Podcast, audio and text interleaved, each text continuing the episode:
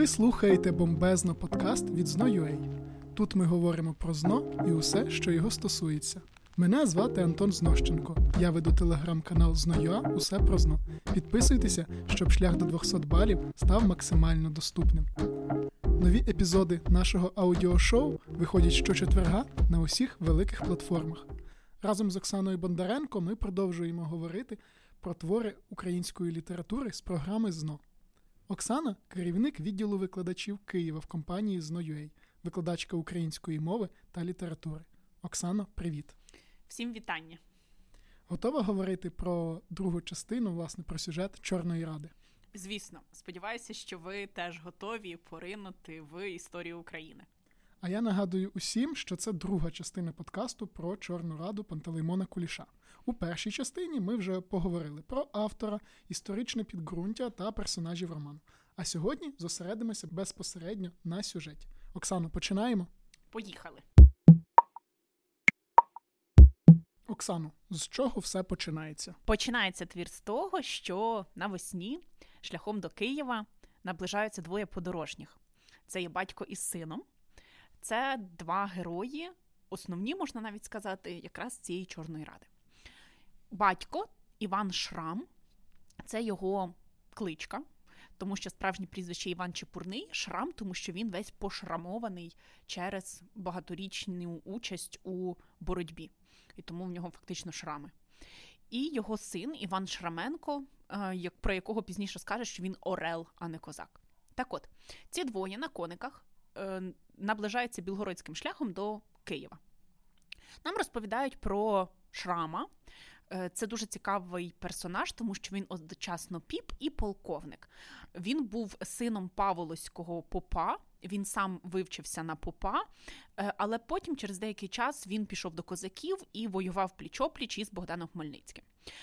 Потім, після поразки, він декілька років проживає зимівником на хуторі, там він одружується із Бранкою Туркенею і знову повертається до релігії, проповідує Слово Боже і має свою парафію.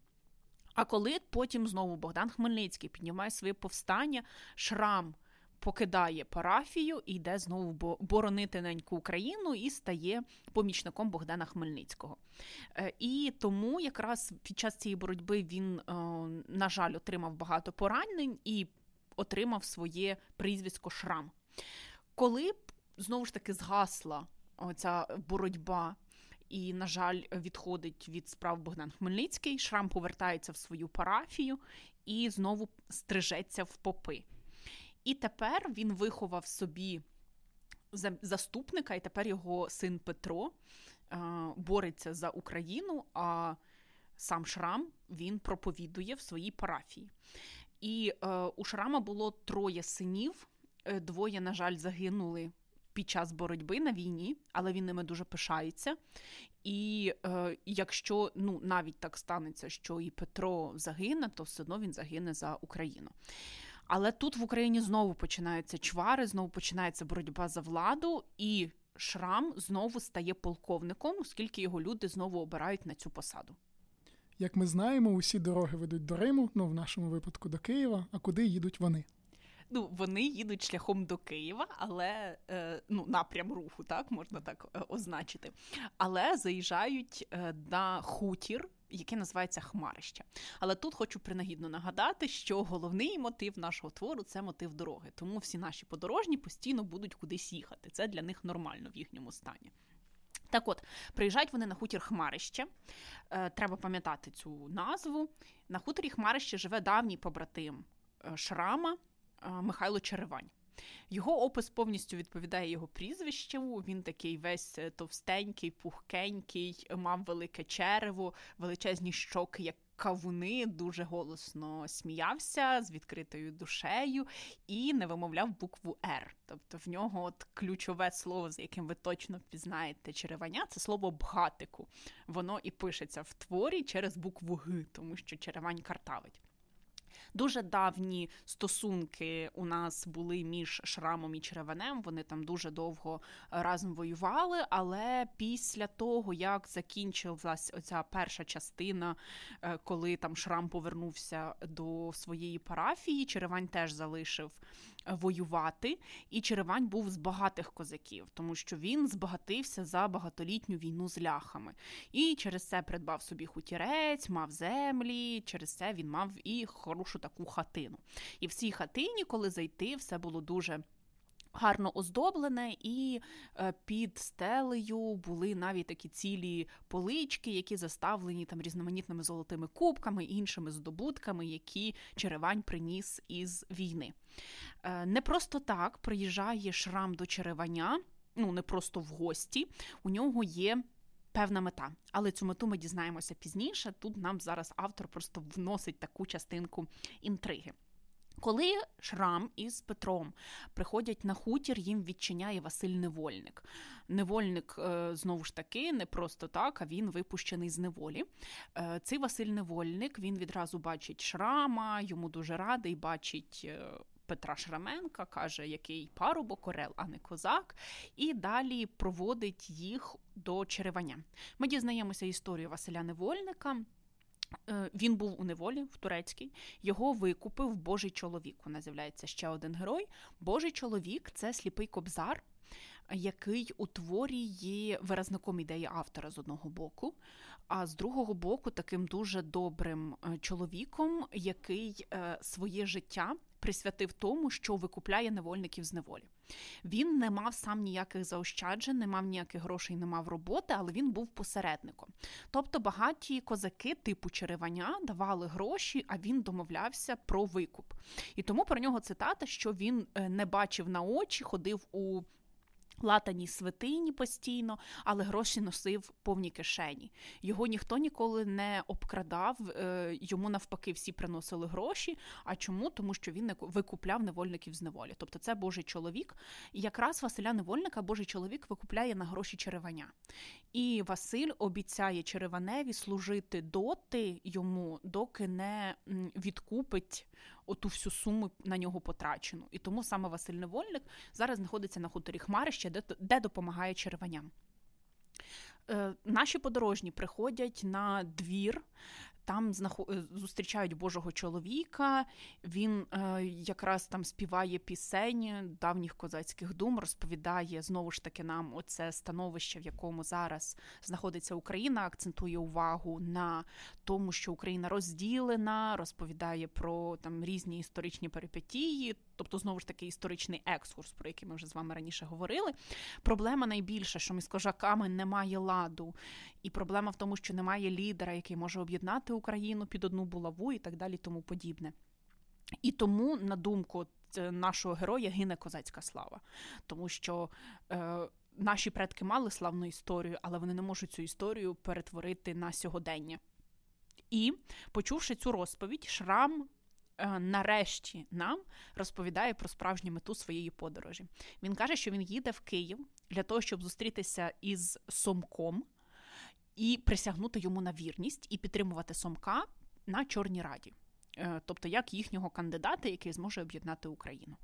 І Шрам, відповідно, агітує всіх також разом з ним поїхати до Києва для того, щоб підтримати Якима Сомка, на думку нашого героя, єдиного справжнього гетьмана, який зможе зробити так, щоб козацька слава знову ж таки повернулася. Череваня ми зустрічаємо тут на пасіці, і це його хобі. Він такий бджоляр. Дуже радий, що приїхали до нього давні знайомі, і запрошує всіх у свою хату. Як я розумію, Черевань мій соулмейт, тому що він не вимовляє букву «Р» дуже добре. От, і, як я тепер вже зрозумів зараз, буде п'янка і починається любовна лінія, чи ні? Абсолютно точно. Тому що якщо зустрілися два старих приятелі, то чому б не відсвяткувати це дійство? Червань запрошує Шрама із Петром, там усіх в світлицю, і Петро знайомиться із Лесею, дочкою Череваня. Опис Лесі – це такий ідеальний тип дівчини в типовому творі української літератури, і там про неї цитатка, що Леся ходить по світлиці, як сонечко сяє.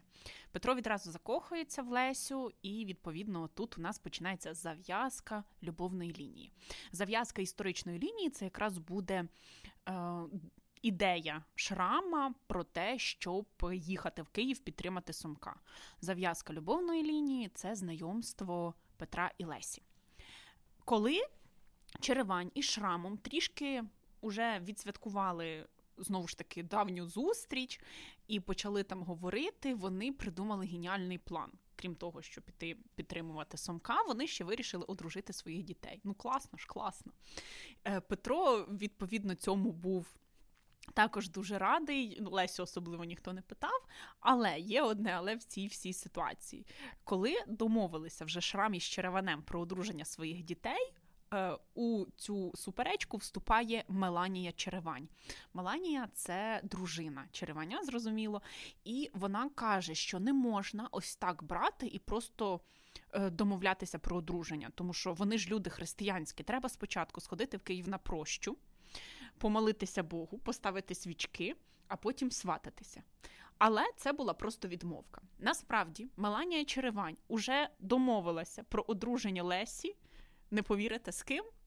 Якимом Сомком? Абсолютно точно, з Якимом Сомком. І не просто так, тому що їй приснився сон, що Леся стає дружиною гетьмана. Ну, і, звісно, е- ідеальний гетьман, на думку наших героїв на цей час, да, це Яким Сомко, і тому вона вже домовляється про одруження Лесі із Якимом Сомком. І тому от всі підбурені ідеєю е, Меланії про те, що треба їхати в Київ на прощу, всі збираються і знову вирушають в дорогу. А поки наші герої скачуть до Києва, я нагадаю про те, що наш подкаст існує завдяки курсам підготовки до зет ен о у, зет ен о у ей. Тому, якщо ви ще не почали повноцінно готуватися до зет ен о у, я запрошую вас до нас. У нас працюють викладачі з власним балом сто дев'яносто п'ять плюс. Є підручники, в яких лише потрібна інформація і жодної води, та зручні офіси у Києві та Харкові. А якщо ви з іншого міста чи села, можете готуватися онлайн. Перше заняття безкоштовне, тому реєструйтеся на урок за посиланням в описі до подкасту. А ми повертаємося на велику дорогу. Наші герої приїжджають до Києва, і що відбувається далі? Ну, по-перше, тут треба змиритися з тим, що будуть величезні описи дороги, того, як вони їдуть і що вони бачать. Нагадаємо, доба руїни. Україна – це велика одна руїна, Київ не виняток з цього. І тому, коли вони під'їжджають до Києва, бачать, що він частково спалений, Київ ще не отямився. Тобто пройшла війна, люди ще не можуть від цього відійти, і це все також впливає на моральний дух козаків в тому числі. Так от, коли наші подорожні заходять до Києва, вони бачать, що шлях перегороджений перекинутими возами.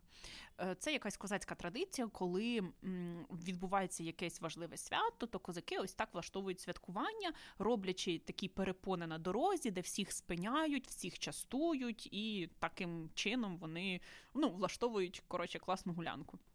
Так от, коли наші підходять, вони бачать, що це там якийсь давній знайомий е, побратим Шрама, в нього народився син, і він святкує народження сина.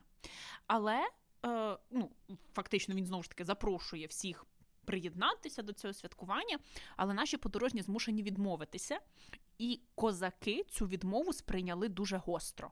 Вони відразу почали розповідати про те, що от, що робиться зараз, що старшина відмовляється навіть там разом випити за здоров'я новонародженого сина, типу козака, що всі цуряються один одного, знову ж таки, що немає єдності, починають там закидати різні...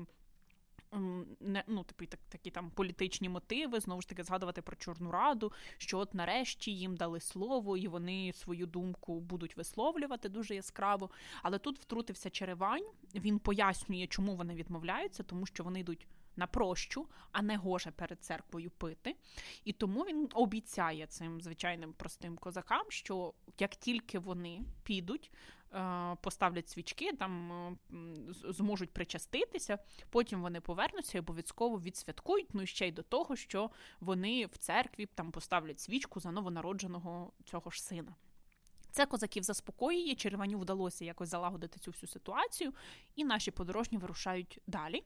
Вони прийшли до монастиря, коли приходять до, ну, туди всередину, до дзвіниці, вони почули, знову ж таки, величезну, таку, величезний гамір. І там знову відбувається святкування. Знову святкують запорожці, але тепер вони, ну, прощаються з мирським життям, можна так сказати, тому що вони готуються до постригу в чинці. І от вирішили останній раз, так сказати, погуляти і погуляти на славу. І е, оцей, оця подія е, дуже вразила е, Шрама. Він дивився з здивуванням і з непорозумінням дуже на цю ситуацію, тому що е, козаки вдяглися в спеціально в дуже дорогі обладунки, в дуже дорогі шати. Вони ніколи цих дорогих шат не носили, тому що одягалися завжди в простішу одежу. І е, спеціально робили так, щоб якось замаститися, там, потрапити в багнюку, в якусь калюжу, е, там, не знаю, пили дуже дорогі напої, дуже дорогі наїдки. Тобто, не шкодуючи коштів, витрачали все, що тільки можна. І отут в нас є велика така е, е, велике протиставлення. На, Запоро... на Запоріжжі козаки живуть за законом Божим, в тому числі, тому що вони дуже релігійні. Вони живуть е, скромно, ну, можна навіть сказати, трохи бідно. Вони не мають змоги так гуляти, не мають змоги так пафосно вдягатися. Але тут оці запорожці, вони відходять від оцих ідеалів Січі, на думку Шрама, і дозволяють собі ось таку поведінку. Це як негативне явище. І з монастиря цього вони знову ж таки сідають на коників і скачуть собі далі і до Великої церкви. І в цей момент їхню процесію наздоганяють знову ж таки двоє козаків. Запорожці-побратими, які, побачивши Лесю, один із них кидає оком на неї і, ну, обіцяє їй, що вона буде його. Тобто він її обов'язково вкраде. Леся дуже злякалася, тому що там такі були дуже великі козаки. Один із них – це Кирило Тур. Його опис, що він здоровенний козарлюга, в нього така величезна пика, яка обсмалена на сонці, вуси козацькі, там оцей козацький оселедець, він такий весь міцний. До того ж він козак-характерник. Тобто козак, який начебто має магічні здібності, вміє перетворюватися на тварин, там зупиняти кулі, як в матриці і так далі. Коротше, ідеальний альфа-самець. Абсолютно точно. Весь такий великий, сильний і накачаний. І його друг, не менш великий, сильний і такий могутній, Богдан Чорногор. Але в нього цікавий опис, в нього в обличчі, в зовнішності було щось азіатське, він із Чорногорії, тому в нього така кличка Богдан Чорногор. І Кирило Тур з Богданом Чорногором наздоганяють цю процесію, нагадаю, вони лякають Лесю, але Василь Невольник її хоче якось заспокоїти і каже, не переживай, типу, це козаки так жартують, ніхто тебе красти не буде, типу, і все. Отже, прощу відбули, і тепер настає черга політичної частини. Яким Сомко? Так, якраз в церкві, там біля печер, розуміємо, Києво-Печерська лавра, центральна церква Києва на той час, та й України загалом, і там буде великий опис цієї церкви, що, знову ж таки, бані, сяють золотом на фоні цієї розрухи, на фоні спаленого Києва, теж як контраст. Так от, зустрічаються наші всі подорожні із Сомком, опис Якима Сомка, що він як справжній гетьман, тобто в нього постать, в нього одяг, розмова, в нього було як в справжнього гетьмана. Е, він був огрядний собі пан, повновидий такий, е, і голова в нього була в кучерях, як у золотому вінку. Тобто такий е, кучерявий, е, дуже красивий, е, справжній гетьман, справжній лицар, так нам описує Якима Сомка е, автор в Чорній Раді. А тепер я раджу поставити цей подкаст на паузу і загуглити, як е, насправді виглядав е, Яким Сомко, тому що, знаєте, це очікування реальність, можна навіть так сказати. Ти знаєш, коли почала описувати, я подумав, що пора пожартувати про Порошенка, але краще не будемо. Так. Можна пожартувати. Е, Яким Сомко, цей ідеальний кучерявий справжній гетьман, е, він, коли бачить Лесю, він до неї звертається як до своєї наречени, він її там вітає. Петро відразу розуміє, що щось не так, щось не складається в його долі, відразу впадає трошки, знаєте, таку ловить печальку, тому що розуміє, що куди йому проти гетьмана так боротися. І якраз тут розкривається ця вся домовленість Череваних з Сомком про сватання. Спочатку Черевань якось почав все заперечувати, пояснювати Шраму, що, ну, типу, якби він був не в курсі, типу, жінка за його спиною це все зробила, і який Петро хороший чоловік, і який там він ідеальний для його Лесі. І Шрам в цей момент зупиняє Череваня і каже, що ми, типу, з Петром поступимося, тому що це ж гетьман, ми ж за нього всі. І, ну, в Петра не було ніякого вибору, він проти батька йти не може, і тому він залишається у своїй печалі сам із собою. І так, фактично, він втрачає можливість одружитися з Лесею. І е, якраз в цей момент приходить до Якима Сомка оці двоє подорожніх, двоє козаків, які наздогнали процесію. Це був Кирило Тур і Богдан Чорногор. І е, виявляється, що е, Кирило Тур – це добрий друг е, Якима Сомка. Е, Сомко називає його справжнім побратимом і каже, що такого побратима, як Кирило Тур, треба ще пошукати. Тобто він там е, хороший, дуже завжди допомагає. І виявляється, що Кирило Тур одного разу колись давно врятував життя Шрамові. Це вже, знаєш, прям заявочка, прям накрутили-накрутили. Накрутили-накрутили. А що буде далі? А далі, знову ж таки, святкування. Тому що зійшлися люди, які там дуже довго хотіли познайомитися, і, відповідно, треба сісти за стіл і там гарно поїсти, випити і обговорювати якісь важливі справи. Всі починають говорити про Чорну Раду, про те, що от вони приїхали спеціально, щоб підтримати Сомка, і щоб там Сомко, знову ж таки, як ідеальний гетьман. Чому він ідеальний гетьман? Тому що він відверто каже, що він хоче об'єднати Україну під одну булаву. Тобто, щоб правобережжя і лівобережжя стало однією там неподільною територією. І за столом Кирило Тур знову починає розказувати, що от яка Леся класна, як її вкраде. І яка і що Леся знову буде його. Знову ж таки, всі кажуть, ну, типу, не звертайте уваги, це він так шутить, типу, жар, жарти в нього такі. Е, і такий він веселий взагалі чоловік, цей Кирило Тур, і так далі, і тому подібне, приколіст шатой. Е, і ніхто серйозно до нього фактично не ставиться. Е, Петро дуже... Знаєш, тут хочу сказати, що вже був такий випадок в Україні, коли один чувак жартував, а потім став президентом. Да, ну, буває все в нашому житті. Тому зарікатися не можна. І Петро сидить за столом, тужить, що, знову ж таки, Леся не його, Петра там взагалі найгірше становище зараз з усіх. І коли закінчилося святкування, всі розійшлися по своїх світлицях. І, виходячи з хати, Кирило Тур каже заклинання, щоб усі двері одмикалися, а люди вночі не прокидалися. Е, і, ну, і всі розходяться. Після того, як всі розійшлися, прийшла ніч, всі полягали спати, не спить тільки Петро, тому що він дивиться на зорі, думає про своє життя. Печа... в нього така на серці туга за втраченим коханням. І в цей момент він бачить, як Кирило Тур із Богданом Чорногором заходять і викрадають Лесю. І Петро спочатку хоче кликати на поміч, але розуміє, що він втратить е- час, тому він там швиденько намагається якось розбудити всіх, е- стрибає на коника і спішить рятувати е- Лесю. Наздоганяє він Кирила Тура і Богдана Чорногора і, ну, відповідно, має відбутися дуель за всіма законами лицарського роману. Але там у нас Богдан Чорногор разом з Кирилом Туром і проти нього один Петро. І, ну, відповідно, два козаки Петра б відразу перемогли.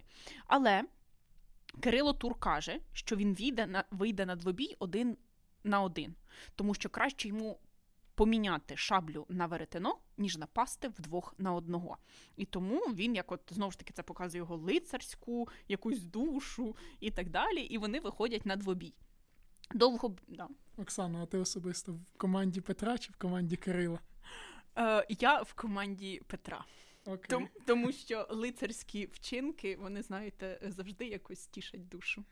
Ну, вкрасти дівчину теж не кожен зможе. Ну, е, але краще хороші лицарські вчинки. Тут згоден. Тому що прокинутися десь верхи на коні, куди тебе кудись несуть, не дуже то хочеться. Опасненько. Абсолютно точно. Так от, билися ці наші козаченьки до ночі глухої, тому що один сильний, другий не менш сильний, і врешті-решт вони вдарили один одного в груди так, що по обидва боки там вони просто м, впали і ну, не мали більше сил підвестися. Тобто заки, закінчився двобій нічією. В цей момент прискакали Шрам, Сомко, ну, нас, нас догнали. І отут така дуже е, цікава ситуація, коли ш, е, Сомко прибігає на оце поле бою. Там, нагадаю, Леся, Богдан Чорногор, Петро і Кирило Тур. Е, Шрам кидається не до Лесі. Він біжить перевірити, як там Кирило Тур. Е, і, е, Шрам? Ой, вибачте, Сомко. Да, е, не Шрам, Сомко. Сомко біжить перевірити, не що там з Лесею, да, з його нареченою, а як там Кирило Тур. І в цей момент ну, типу, в Лесі закрадається думка, типу, що відбувається, і е, Яким Сомко вирішив їй пояснити ситуацію. Ну, краще б не пояснював в цьому випадку. Я спробую замість Якима Сомка, але справжня чоловіча дружба. Абсолютно точно. Він каже, що м, дружина найдеться ще і не одна, а такий побратим, як Кирило Тур, на дорозі не валяється. Ну, якщо коротко. Е, ну, це не дуже мотиваційна е, річ, ну, така, е, да, вислів для майбутньої нареченої, тому в цей момент Леся розуміє, що вибрала не того. І вона сама приходить до Петра, тому що саме він визволяє її із рук Кирила Тура. Петро ну, має поганий фізичний стан, йому допомагає Шрам, і пораненого Петра відправляють на хутір Хмарище для того, щоб вилікувати, тому що ну, з сім'ї у нього, на жаль, там, крім батька, нікого м- не було. Оксано, а коли вже почнеться сама Чорна Рада? А то назва є, а Чорної Ради ще немає і нема. Почекайте, дуже ж важлива інтрига.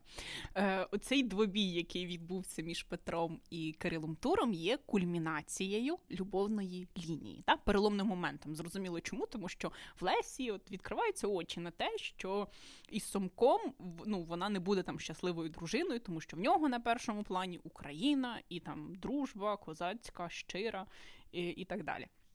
Але після того, після цієї події Петра відправляють на хутір Хмарище, Кирила Тура відправляють до матері лікуватися також, тому що його стан теж не дозволяє йому зараз брати активну участь у різних козацьких справах. А наші подорожні, тобто давайте будемо називати їх якась агітаційна ця організація Якима Сомка, намагається е, знайти собі ще е, там якихось поважних козаків, які б підтримали на Чорній Раді от нашого кандидата. І знається, на жаль, Кирило Яким Сомко, що троє полковників уже відкрито підтримують Брюховецького. Брюховецький – це е, супротивник Якима Сомка на м, булаву гетьманську. І цей Брюховецький, він не такий хороший, як Сомко. Да? Нам автор розповідає. Брюховецького називають Іванець. Ну, знову ж таки, це знижено пестливе, вказує на те, що авторитету керівника, якогось там козака в нього немає. Це по-перше. По-друге, у нього постать, одежа була зовсім не гетьманська. Він ходив у простих шатах, в старих чоботах, де були, які були протоптані, що й пучки було видно, і тільки одне в нього видавало його багатство – це шабля, яка горіла золотом. Ось такий опис був у Брюховецького, це перше. І другий момент, між Брюховецьким і Сомком була давня боротьба, тому що одного разу Брюховецький хотів вбити Сомка у вісні. Ну, це дуже підло, да? Ми знаємо цей вчинок. І Сомко в цей час прокидається, і він вирішив е, так дуже гарно, красиво покарати Брюховецького. Він посадив його, він велів посадити його на свиню і катати Пугадячу. Ну, тобто це теж таке дуже велике приниження для козака. І якраз Брюховецький є такий проросійський кандидат, тому що його підтримує багато московської такої знаті, і він як заробляє собі прихильників? Він їх підкуповує. І зазвичай за цього Брюховецького у нас голосує низове якесь козацтво, тому що він починає там проводити там різноманітні п'янки, якщо так можна навіть сказати, ну іншим словом це не назвеш, серед козаків. Тобто він ну, реально влаштовує застілля, на цих застіллях він починає розказувати, який він буде класний гетьман, як вони відразу покращать своє матеріальне становище, як їх всі відразу будуть слухати. І за допомогою таких нехитрих маніпуляцій він набирає собі підтримку. Наші, відповідно, теж розуміють, що їм треба вести агітаційну кампанію і починають агітувати. Ну, по-перше, всі кажуть Сомкові, що він там їхав і писав листи оцим полковникам, які підтримують Брюховецького, для того, щоб вони одумалися, щоб він розказав, хто такий Брюховецький, до чого призведе їхній вибір. Тобто ж треба думати перед тим, як обирати. І е, самі вони їдуть до знайомих козаків, до знайомих полковників для того, щоб обговорити з ними, знову ж таки, Чорну Раду. І Шрам разом з усією сім'єю Череваня вирушають на хутір до полкового осавули Матвія Гвинтовки.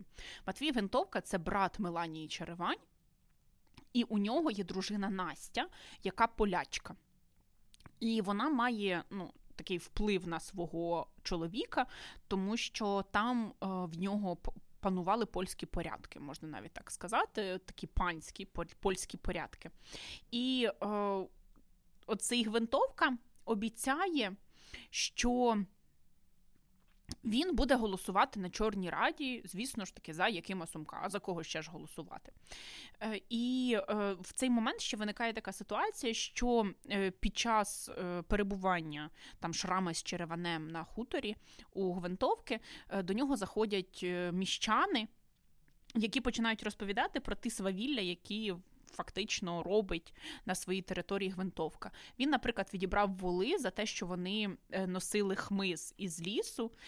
Цей ліс вони вважали, ну, він був людським, але Гвинтовка чомусь вважав його своїм. І от Гвинтовка в своїй території, він вважав себе таким маленьким паном, ну, панком, да, таким місцевим, який тримає всю територію. І Шрам його за це присоромив, тобто, що не його це ліс, що ліс – це, наприклад, там, спільне надбання всіх людей. Далі Петра, як хворого, ще залишають на хуторі Гвинтовки, а всі їдуть далі готуватися до Чорної Ради. Петро гуляє по лісу, випадково зустрічає Кирила Тура, от несподіванка та й годі. Кирило Тур запрошує, як ні в чому не бувало, вони там зустрілися, поговорили, привіт-привіт. Посеред лісу. Посеред лісу, так. Кирило Тур запрошує його до себе додому, він розповідає, що його виходили матір із сестрою, про Лесю він вже нічого не згадує, типу, і так далі. Розповідає матері, що Петро – це його побратим, з якими, з яким його було поранено під Києвом. Тобто Петро розуміє, що матір не знає цю справжню всю історію. Але в цей момент до їхньої хати заходить дід Пугач. Це е, такий січовий дід, який, який в творі в нас є героєм, що уособлює древні козацькі звичаї і дотримання цих древніх козацьких звичай. А ще в нього є позивний, він коли кудись там заходить, він стукає і каже «пугу-пугу, козак з лугу», тому, тому дід Пугач.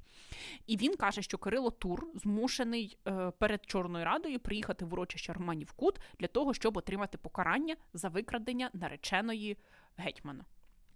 І матір, якраз Кирила, дізнається оцю всю ситуацію, просить Петра, щоб він не залишав побратима в біді, а щоб поїхав з ним.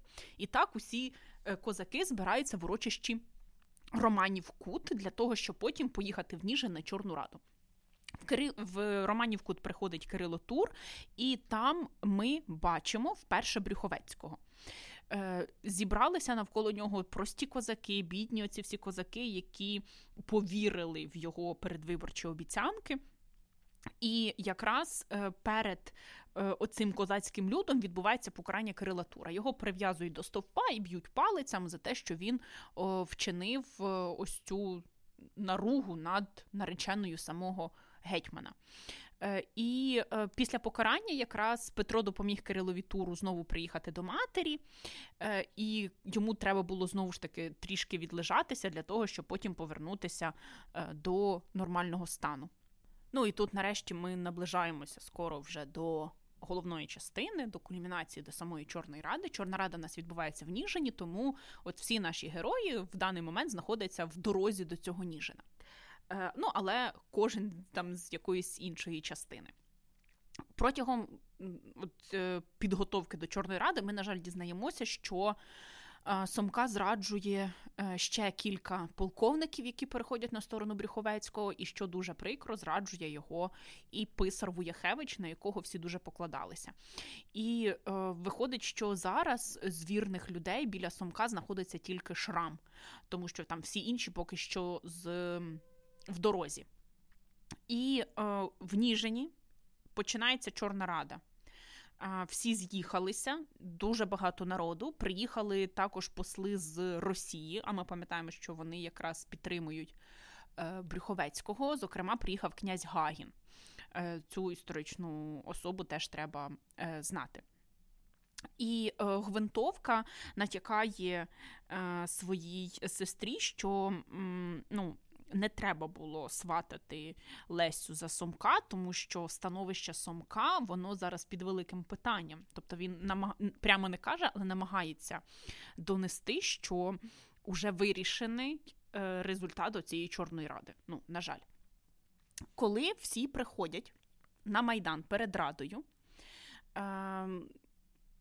відбуваються дивні речі. Традиційно козаки мали одяг е, свій козацький, і там були е, пояси і стьожки червоного кольору.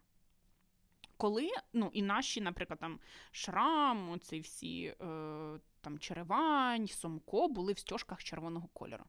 Коли вони приходять на Майдан, вони бачать, що більшість козаків мають стьожки синього кольору. І сам Брюховецький виходить на цю Чорну Раду в дуже пишному вбранні синього кольору. І розуміють, ну і ми розуміємо фактично, що за допомогою цього кольору нам було, ну, показано, типу, хто за кого, для того, щоб коли починалася якась боротьба, ну а зрозуміло, що козацька рада не могла там часто закінчитися, да, просто якоюсь м- дипломатичною, м- дипломатичним вирішенням подій. І для того, щоб ідентифікувати, так, хто за кого. І навіть цими блакитними стьожками були пов'язані уже м- корогви, тобто символи козацької влади. Тобто оця кількість людей з блакитними стьожками і ці всі натяки вже наводять на думку, що результат Чорної Ради, на жаль, вирішений. І е, коли писар, да, там починає рахувати голоси, то особливо теж ніхто нічого не рахував, е, і оголосили переможцем е, Чорної Ради Івана Брюховецького. Е, наші не зрозуміли, як так швидко це сталося, що взагалі відбулося, але Сомко програє Чорну Раду. І ще, що тут дуже важливо, Гвинтовка теж приходить синім поясом, тобто Гвинтовка теж переходить на сторону Сомка, хоча він обіцяє, що буде, переходить на сторону Брюховецького, хоча обіцяє, що буде за Сомка. І в результаті навіть ті полковники, які підтримували Сомка на Чорній Раді, вони йдуть на поклон до Брюховецького, і Сомко залишається один. Після Чорної Ради оця голота, тобто звичайні рядові козаки, вони пішли трощити все, що тільки можна, ну, святкувати, пити, і, ну, вони вважали, що ось нарешті почнеться в них нормальне життя. Але, на жаль, не так сталося, як гадалось. І нагадую, що якраз Чорна Рада, вибори гетьмана, перемога Брюховецького, поразка Сомка – це є кульмінація твору Чорна Рада. Кульмінація Чорної Ради – це Чорна Рада. Оксано, зрозуміло, що Брюховецький виграв. І, як я розумію, вже має бути якийсь фінал зараз, тому що кульмінація відбулася. Тобто, що було вже в кінці після Чорної Ради? Які результати для наших героїв? Ну, повторю, що не все сталося так, як гадалося. Спочатку ці прості козаки думали, що вони зараз заживуть, але нічого не змінилося. Навпаки, що в Січі, в таборі були козаки, вони не пускали там, ну, старші, да, козаки-старшина.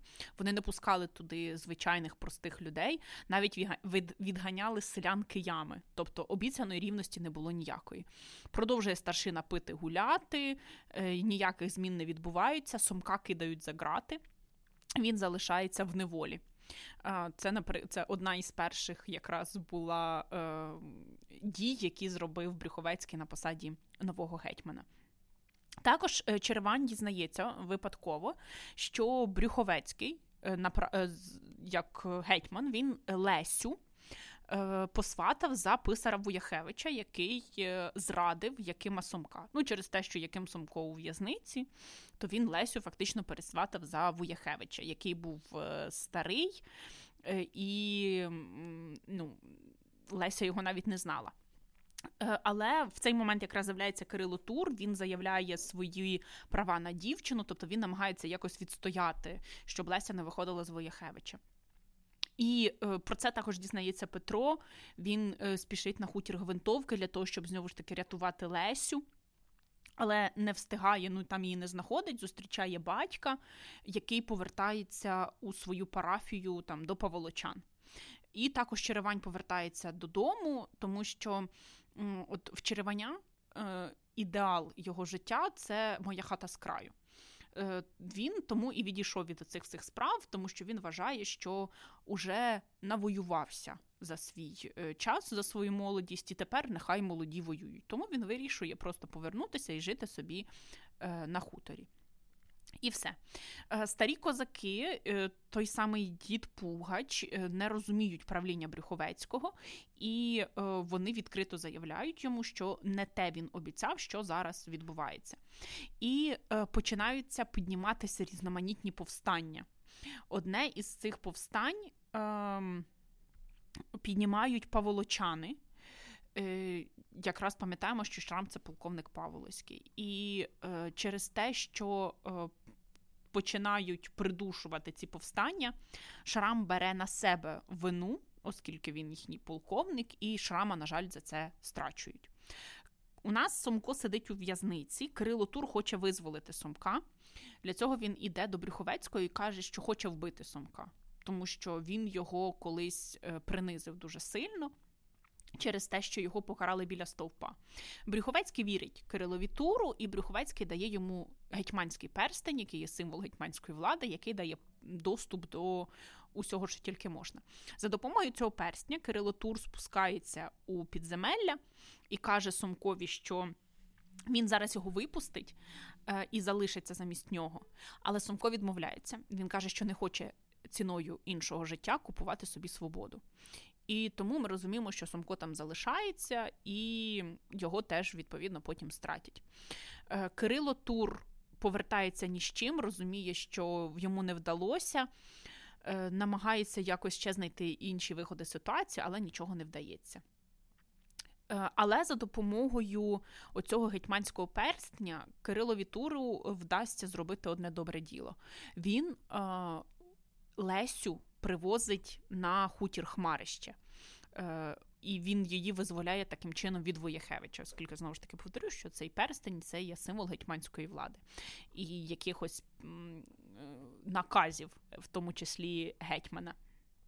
І Кирило Тур розуміє, що немає ніякого виходу, нічого він змінити не може. Він, з, він своїм побратимом Богданом Чорногором просто відправляється разом в Чорногорію. Е, В кінці твору Сомко, ну, фактично, загинув, Шрам загинув. Петро вирішує піти на Запоріжжя. Можливо, там щось відбувається нормальне, на думку Петра. Але якось так заводять його ноги на хутір Хмарища. Там він знову зустрічає Лесю, дізнається цю історію, як їй вдалося визволитися, як їй допоміг Кирило Тур. І е, Петро залишається в Череваня, він не їде вже ні до якої, не їде ні в яке Запоріжжя, на Запоріжжя, і через півроку вони одружуються з Лесою. На цьому твір завершується. Ура! Нарешті. Ну і давайте ще швиденько проговоримо з вами. Тобто У нас кульмінація любовної лінії – це двобій Кирила Тура із Петром. І розв'язка любовної лінії, зрозуміло, це одруження Петра з Лесою. Кульмінація історичної лінії – це сама Чорна Рада, розв'язка – це от ув'язнення е, Сомка, е, розправа над Шрамом і втеча Кирила Тура у Чорногорії. А зараз буде рубрика, де Оксана ставить мені питання по темі, звісно ж, Чорної Ради, а я спробую на них відповісти. Відразу хочу сказати, що ЗНОшні питання про Чорну Раду, вони зводяться до цитат про героїв або до е, того, що це історичний роман, перший історичний роман і так далі. Тому найпопулярніша цитата – це звучить так. Написати рідною мовою історичний роман, дотримуючись суворих правил форми властивої цьому різновиду епосу, таке завдання поставив перед собою, треба вказати автора. Хто? Пантелеймон Куліш. Абсолютно точно. Тепер просто цитатки про героїв. Як треба рятувати Україну, байдуже мені і літа, і рани, оновиться, яко орля юность моя, на коня, на коня, нічо гаятись. А, заявляє хто? Ну, це Шрам, напевно, старий. А, абсолютно точно, тому що тут вказа, вказ, вказівка на те, що літа і рани, і йому неважлива була доля України, да, він за неї готовий був помирати. Ну, автор першого історичного роману в українській літературі, це, зрозуміло, Пантелеймон Куліш. Наступна цитата. Чоловічок цей був у короткій старенькій свитині, у полотняних штанях, чоботи шкапові попротоптувані і пучки видно. Хіба по шаблі можна було догадатися, що воно щось непросте. Шабля аж горіла от золота, та й та на ньому була, мов чужа. І постать, і врода в нього була зовсім не гетьманська. Ну, це Іван Брюховецький. Абсолютно точно. Тобто ми пам'ятаємо, що ідеальний гетьман Сомко, зовсім не гетьман Брюховецький. Далі, історичні події, що відбулися під Ніжином, покладені в основу твору. Чорна Рада. Абсолютно точно. Запоріжжя споконвіку було серцем українським, на Запоріжжі воля ніколи не вмирала, дивні звичаї ніколи не забувалися. Всі цитатки про Запоріжжя – це цитати, відповідно, пам'ятаємо про Чорну Раду. Угу. Так, це просто. Це просто. А, тепер, е, Чорна Рада дуже часто трапляється в завданнях на чотири бали, де треба з'єднати твір і його герої, або твір і жанр.